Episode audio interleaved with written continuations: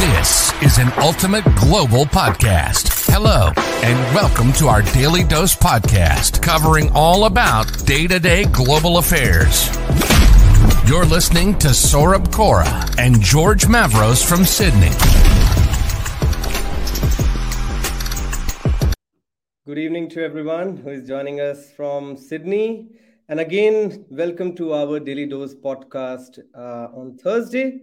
Generally, on Thursday, we are discussing about foreign diplomacy, but this time we thought of touch basing upon the special theme of what's trending in Australia, since both George and I are covering this podcast from Sydney. So I thought of having uh, something special towards Australia as well. And we have had quite a lot of political drama in New South Wales in the last one week after the resignation of the New South Wales Premier Gladys Berejiklian. Now, to, before we start off that discussion, I also want to congratulate all the people in Sydney and New South Wales who have done a tremendous job in the last four months to get us out of this lockdown. And finally, on Monday, a lot of new freedoms are coming for all of us we can go to the pubs the bars and whatever freedoms we were looking for in the last four months are coming finally to us after we reached 70% double jabs yesterday. So congratulations to all of you. It, it is not possible uh, without everyone coming together without the community the government all come together into that thing.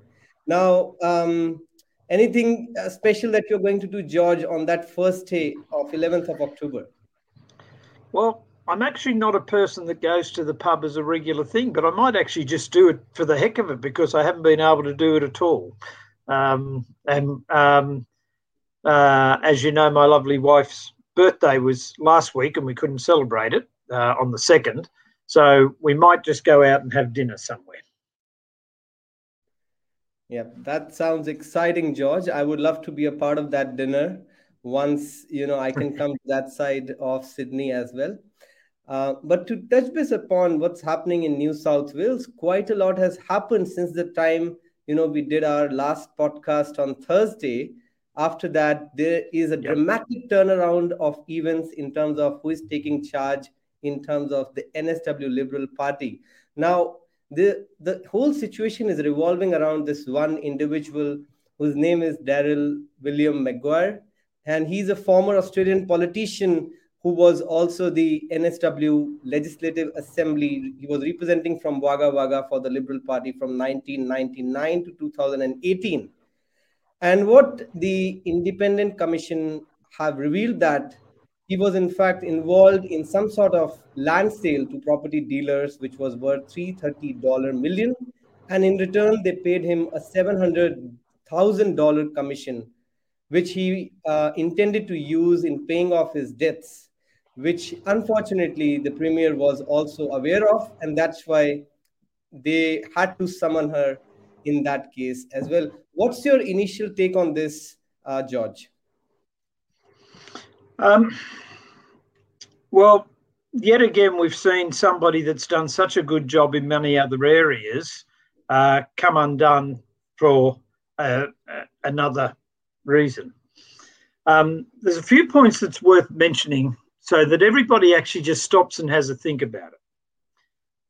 Number one, the corruption inquiry did not tell her to stand down.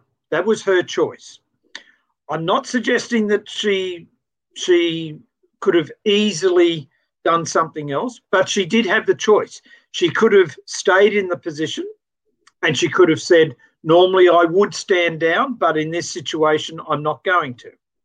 She could have stood down and said, I'm going to actually stay in the parliament for a bit longer and, and see what happens with all of this. She chose not to. So the they didn't they didn't get her to step down. Everybody's saying is they forced her to. Well,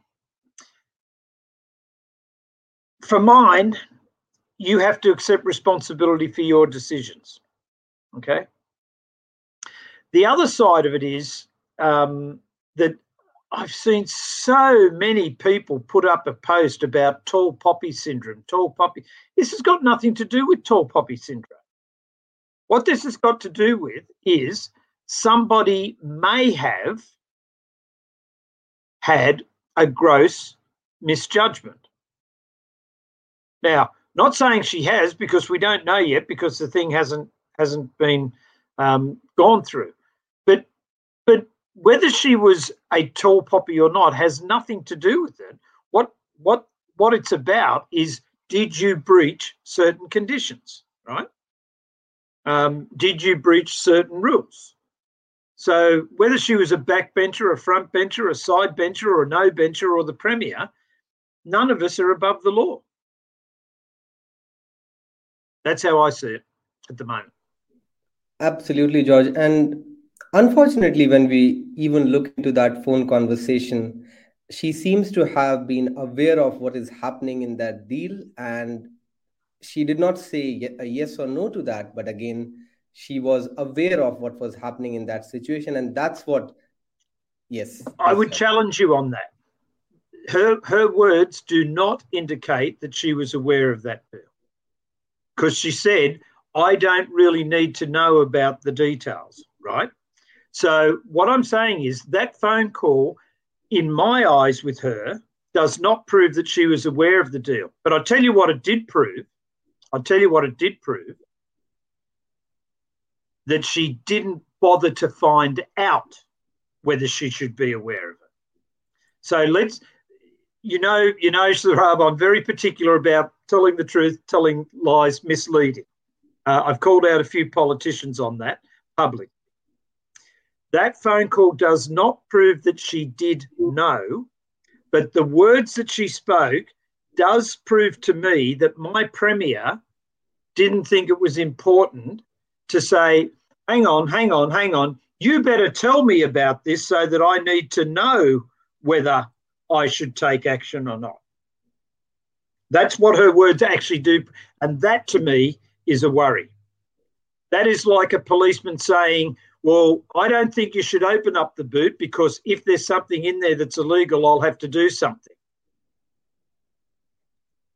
Yeah. That policeman should say, Whether you're my lover or not, my mother, my brother, my sister, my aunt, whatever, open the boot because that's my job. And she yeah. is supposed to care. She is supposed to know. Absolutely. And, you know, nobody can undermine the kind of work she has done in the last two years because we should not forget that she has gone through the time when we faced the unprecedented bushfires, followed up with. Yep. Followed up with a pandemic that was unknown to us, a COVID 19 pandemic, as well as you know these kind of unprecedented situations um, which nobody expected before so i think that is something which she needs to be appreciated of. But again this kind of a case uh, also undermines her role in a lot of sense. And possibly um, i don't know george um, i might want to know your comments on that as well that a lot of politicians around the world are trying to undermine the power of the independent institutions. Once they try to summon you or once they try to investigate you by saying that they are not independent enough to do that. And that's what happened here as well. If you, if you look at some of the allegations have been there that the timing of this case or the timing of uh, the media release that happened from the Independent Commission of Corruption was a bit political, as as stated by the liberal leaders, and that the commission's potentially lengthy reporting timeline um, had made her position untenable. Now, what do you think about this fact that is there a, is there a notion for the politicians to undermine the independent institutions after they do that to make them feel irrelevant or make them feel that their arguments are political? Okay, so I'm in I'm I'm in the middle of taking some people to court over a property deal. That action has been going on for two years. The court, the court finally decided that, that we had to do certain things. And when that came out, it was the worst possible week for me to have to sit down and write all of that information. And do you know that court never rang me? That court never said, Hi, George, how are you going? Um, does this fit in with your schedule? Because the court doesn't care. Nor should it care. The court is going through its process. Right? Now, this is another thing with this thing with, with Gladys or anybody else. If if you believe that the system is broken or you think it's taken too long or whatever, then talk about that. Talk about that. But but but to say that to say that oh they shouldn't have brought it out, that's so what? Is there any level if they believe that she was actually um, um, stealing the petty cash money? Should they just let that go because she's busy, or should they should they say, well, look, why don't we just we'll, we'll leave this until till when is a premier not busy and when somebody please tell me when is a good time for a premier to have to step down because if if that job is so unimportant that only only through covid and all of that it doesn't really matter. There's something wrong with that job. So did they take too long? I don't know. What's the information that they had? And again you know i've used this analogy many many times. It's amazing how the people behind the wicket or sitting in the grandstand are so clever at telling what the batsman should do or shouldn't do. So, oh, ICAC took too long. Okay, what did they go through? Oh, I don't actually know. All right. ICAC should have done this and this. Well, how do you know they didn't consider it? Oh, well, I don't. ICAC, ICAC, all, all the people that are saying this, oh, and isn't it amazing? I don't know whether you happen to notice this, Sarab, but the ones that are most offended by the timing hmm, happen to be the people in her own party. Did we expect them to say anything different? Did we expect all of the Labor people to say this is a terrible time and all the Liberal people to say no, it's a brilliant time? Yeah. The politicians bring the politics into independence, not the independent and and this discussion can you know really go on and on we can have a couple of hours of discussion as well on this topic but what i want to know you know also tell and communicate to the audience that again we are not here to discuss or take any particular sides. We are here to discuss about facts and we are sharing independent perspectives on this particular topic without taking any particular sides because we think that a constructive discussion will always lead to um, some sort of valuable results that can come out of this discussion to whosoever is listening to us and they can also develop their own perspectives. Everybody is open to share their own perspectives in that regard now these are just perspectives of george and myself which we are sharing here. Um, also george i want to know about this interesting thing which is going on in the media. What's next for her in terms of her political career? Because many feel that it's not the end of her career and she might be thinking to move towards the national level. Uh, do you think is it's too early? Is this jumping the gun at this moment well i, I may i may live to um, embar- be embarrassed by my my statement but i do not believe she'll go international not, and if she does, it wouldn't be anything under five or so years. She's just come out of one heck of a, a bun fight. She's like, um, and and I, I just want to reiterate a point that I make each time when I talk about her or any other liberals. Um, I am historically and traditionally a liberal voter, so I am not bagging her because because I'm not a liberal voter. I, I am I am as independent of my judgment as I can be. Um, but I, I can't uh, until until this is resolved. She can't she can't do anything because if she felt that she could move into federal, she would have stayed as premier. If she felt that she could move into federal, she would have stayed on the back bench until this is over. So uh, until until this is resolved, um, she's in standby mode. But I would be very, very surprised if she would do that because um, I'm not sure that you want to go from being um, the Premier of New South Wales to um, just one of the many in, in federal politics. I don't think she'll leave. I don't think she'll leave the Liberal Party. I, I think she'll. I think she'll she'll try to do as best she can to help uh, get more equality for women, and that'll be a good thing. Um, but despite what many people think, um, she can probably pick up a damn sight more money with a lot less aggravation um, in business now than she could in in the in the going back into that nonsense. Yep. And can I can I just make one other point on this, Sarab? We're focusing on Gladys. I've seen a lot of people come out and say uh, Perrottet is the worst thing, and Perrottet this and Perrottet that, and he said his beliefs guide his judgment, and everybody's gone up in arms.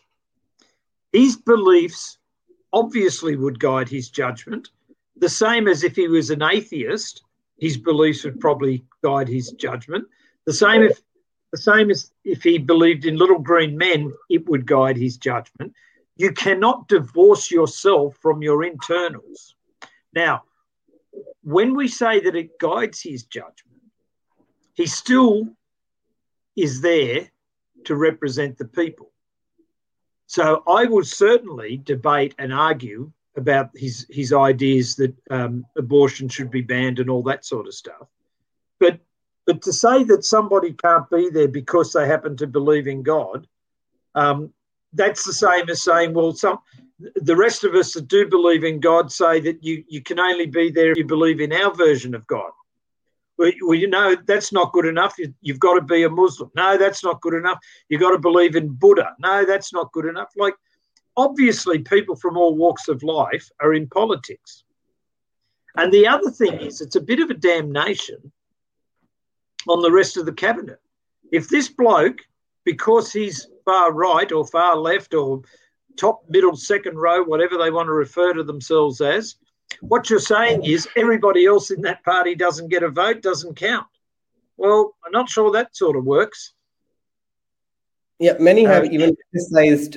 Uh, many have even criticized him to act as a crusader of the hard right faction of his own party that he leads. But again, I don't think you can define anybody even before he has started to work.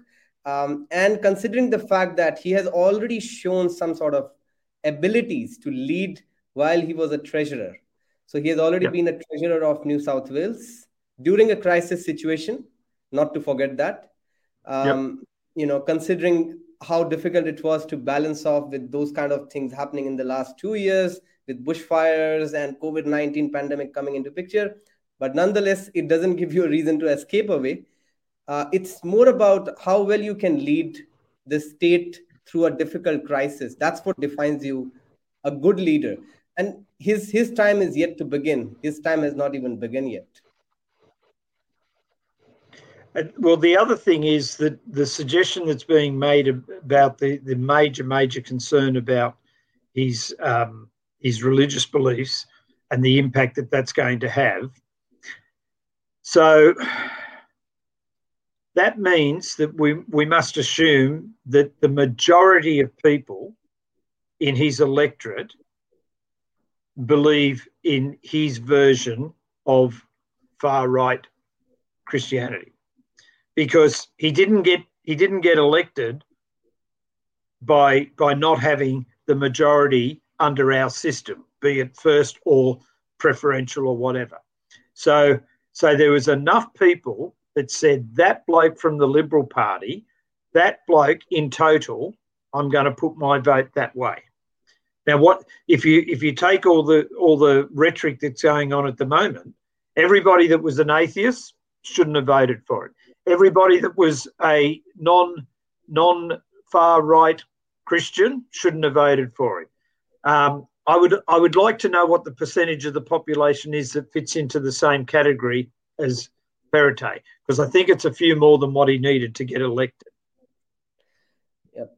That's true, George, in terms of the religion point of view. Some people have also pointed out at this major challenge. Now, if you look at earlier this week, two people were ahead in the race of becoming the premier. One was the treasurer, Dominic Perrottet, and also the planning minister, Rob Stokes. So both of them were leading in that race, but both of them faced this challenge of um, you know forming a leadership which can actually lead those cross-factional majority MPs within their own party, which the former premier was able to do quite successfully. She was able to cater to the interests of those competing groups and you know stabilize different groups uh, working within her own party and also the coalition.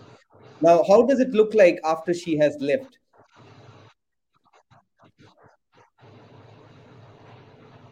I personally don't think it's any different. Um, he he had to get elected by bringing a collective of a majority of votes. Um, I think he won 39-5. So does that mean does that mean that 39 out of 44 New South Wales Liberal people are far right Christian? I don't think so. I don't think so. So he has he he has to be able to do enough things in other areas for somebody to say, look, I don't agree with you on that, but I do agree with you on enough things that I'm going to support you. She she's the same. She had to, when she was when she was premier, she had to she had to get enough people to back her. And and this nonsense that, that the, the premier or the prime minister makes the decision all on their own. Um, I seem I seem to remember Malcolm Turnbull thought that was the way to go, and Tony Abbott thought that was the way to go, um, and that didn't work out so well because what happened was the rest of the party said, "You know what, time to go." So, so for, why would why would the rest of the party vote him in 39-5 if 39 out of 44 didn't think that was the better option? Yep, that's that's true. You have a point there, George. Uh, definitely. Um, and I think most of them have voted because of the fact that he has the ability to lead uh, the state in a way which will take us away from the kind of effects we have had after the former premier left us. And there needs to be some stability in terms of the political power we have at New South Wales. Um, also, would love to discuss uh, with you relate to this fact that at the end of the day, whenever there is a big business deal in place, and that's what one of the news reports quoted that whenever there is a big business deal is, is in place, the corruption is inevitable in that case. Do you agree on that? Or you know, what are your thoughts on that? Um, it, it's an it's an interesting it's an interesting statement. Um, there's actually there's actually probably a lot more people that'll steal a dollar than there will that'll steal ten. There's more people that'll steal ten than will steal a hundred. There's more people that'll steal a hundred than will steal a thousand. It just goes on and on. And the reason for that is because the smaller the amount, they think, oh, it doesn't really matter because it's only this amount. Now, somebody that is corrupt is corrupt. Somebody who's a liar tells lies and they generally don't pick the level. They just that's who you are. If you tell the truth, you tell the truth, and if you're a liar, you're a liar. Right? Um, the the there's so many areas within government that us and I, I call us average Joe Blow mud punter. Um, we don't know enough about what goes on half the time um, and um, and I've never ever ever believed that it's always the Labor or it's always the Liberal or it's always somebody else. Uh, the Independents and the Greens, there's enough, there's enough, there's enough stories in those particular parties and independents where there there've been people that have done something wrong. There are good people and bad people in every single profession, trade, whatever you want to call it. I have met some fantastic sales reps. I have met some brilliant con men as sales reps. I've met some people that have been terrific as lawyers, and I've met some that have been absolutely abominable. Same for every other profession I've worked with over the last 40 years. I don't think politicians are anything different. Do they have an opportunity better than you and I? Probably. Um, but look, forget about the forget about the um, the Corruption Commission. Do you do you personally believe that somebody that is looking after your and my money, because the state money is our money, do you think somebody in that position should award something worth $20 million to an organisation within a minister's area and not even her own party is aware that they are having a relationship? Does that, does anybody that's watching this, I'm asking that rhetorical question. Do you honestly think that that's the right thing? I'm, I'm sorry, corruption inquiry or not, I believe she did the wrong thing. Does that mean that I that I'm happy to see her go? No, there's certain aspects. I, I don't agree with what she did at Parramatta on a number of issues, and I believe between her and Geoff Lee, at, at very least, they misled, and at the worst, they lied to people in Parramatta. Right, but that doesn't mean that I don't think she did a bloody good job in COVID. She did a bloody good job in the fires. Overall, I think she did a good job, right? But I can't just excuse, oh, well, we'll just excuse that because she did a good job. If I if I help an old lady across the street, is that okay if I then go and steal your wallet? How does that work? You know, it, absolutely. You know, that's what I was telling you, George, before that she has definitely proven to be one of the leaders in Australia who has the ability to lead through a crisis situation. And she has definitely proved to be a good crisis leader. And nobody can take yep. away that fact from her. But again, in this kind of matter, there has been a conflict of interest and a clear conflict of interest when somebody whom you know, whom you're aware of, um, you have indirectly kind of um, not helped him, but indirectly kind of known that situation. Again, as you pointed out, that the phone conversation doesn't reveal that, um, but you know, indirectly there has been a conflict of interest in this case, and that's something which has to be taken care of. Uh, which they, ha- they she has already accepted it, and she herself came out, out for that resignation after three hours of um, you know that message by ICAC on that on Friday afternoon last week. So I think that's also a big thing you know accepting your mistake is a big thing but you cannot go away from the fact that it was a mistake at that point of time and it should not have been done and she and she should not have needed anybody to tell her oh you should have asked him more details to find out whether that's something that you should check in that again i come back to the analogy that's like that's like a policeman saying well look um, um, because you're my because you're my boyfriend or my girlfriend or my son or my daughter, um, I don't want you to open the boot. I don't care who they are. If if you know, especially especially if somebody says to me, "Oh, let me tell you a story about what I've got in the boot." No, I don't want to know. Okay. Well, um, but I'm looking after everybody. I'm looking after everybody's money. I I, I think it's uh, Nick Greiner. Um, I don't know whether you know Nick Greiner, but Nick Greiner was a premier of New South Wales, mm-hmm. and during a reshuffle and trying to sort things out, he was premier, and he he said to one of the ministers or something, "Look, if if we organise for you to get this job over here." Will you stand down to let this bloke come in? Or, or it was something along those lines. And and the guy said, yeah, I will. I don't know. I can't remember exactly now because too many years ago, and I've probably had too many red wines since.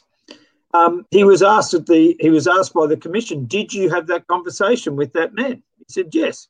Did you offer him that position? He said, "Yes." Gone, because you can't do that. Now, now, there's many a person that'll tell you Nick Greiner was a terrific premier. Of course, anybody from Labor will tell you that he was terrible. Funny about that. But I'm saying with, within within politics assessment in general, a lot of people will tell you he was a terrific bloke. Right? But unfortunately, according to the rules, he admitted that he had acted inappropriately. Yeah, Barry Barry um, um, anyway, our other prime, our other premier Barry, his, his surname uh, escapes me at the moment.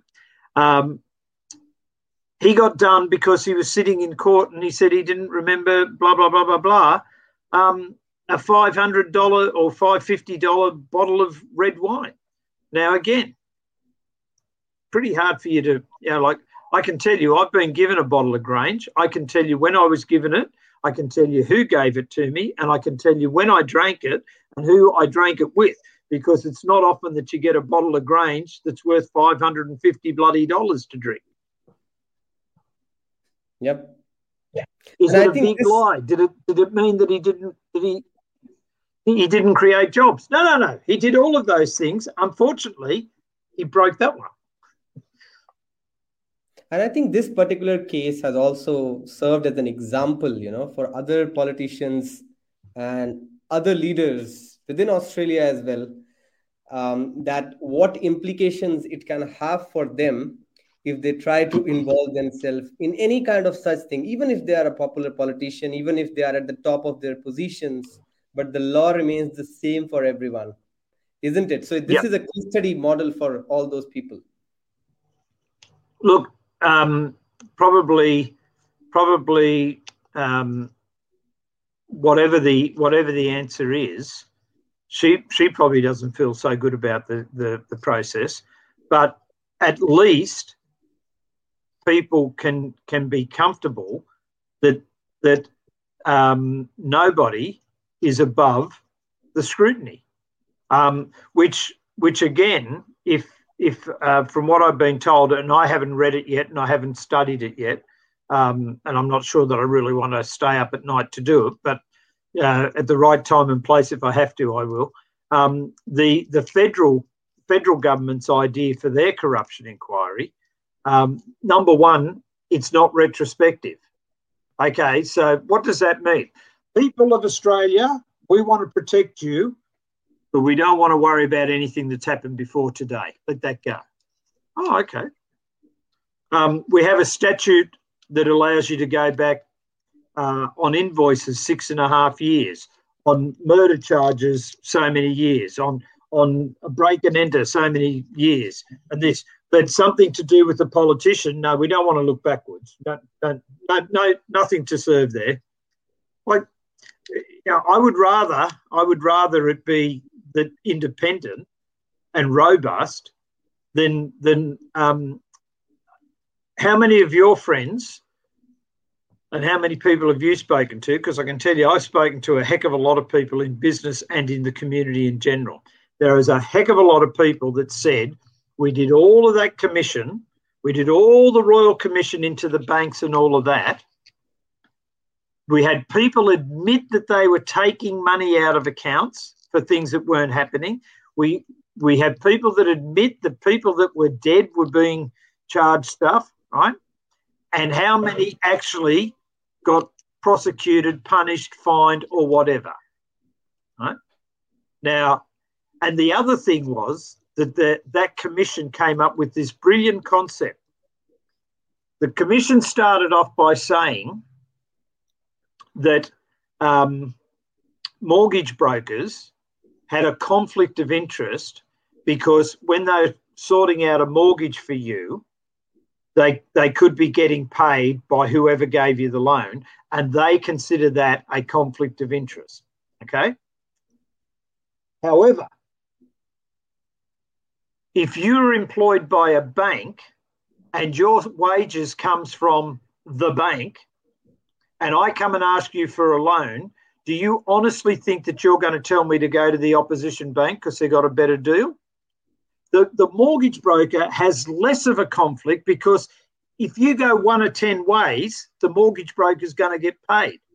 See how many people at the Commonwealth are going to say to you, Sarab, you and George go across to Westpac and get your loan they got a much better loan. They're not. But the, that that Royal Commission, A, didn't take action against people of any substance. B, came up with a brilliant idea that the people that were going to get paid for any one of 10 people had a conflict, but the person that's only getting paid by one person, by the way, who had copped an absolute banning, they, they, they, that was okay. So Do I think it's perfect? No, but I tell you what, I would much rather see that that we can see a premier can be challenged than that the the farce of the um, and there's a lot of people questioning how that how that ruling came out. That there's a lot of people questioning that royal commission ruling. There's not in that same way. There's not the bias that um, against Gladys, in my opinion. Yep. And I think the main reason for raising this discussion was also to engage with the audience of Sydney today, spe- specifically in New South Wales, so that you know we can try to understand and develop new conversations going on within people, and you know do become a part of our future podcast sessions as well, in which you can raise your comments. You know your perspective can be right or wrong but the only thing is whenever you know we are sharing something or sharing a perspective there should be a logic attached to that uh, the only thing yeah. you know, which really uh, disappoints me sometimes is that we have got a perspective but we don't have a logic attached to that and that is a blindfolded perspective. The moment it becomes a blindfolded perspective you might be guided to any direction and you will not know whether it is right or wrong because you're just copying somebody or you're taking away someone else's comments. And that's where is the main problem or why you know some of the politicians also can get rid of um, you know by fooling you by doing anything. That's what you have to make your own perspective with a logic to that as to why you feel that you are against that person or you are for that person. You know maybe that person is not bad but in that instance as, as in this case she was she was not correct. But in multiple scenarios she was correct right? So as, as, an overall person you can say that she was able to lead well but again she cannot be granted away for this mistake. Any final comments george? Any final thoughts before we end today's daily dose?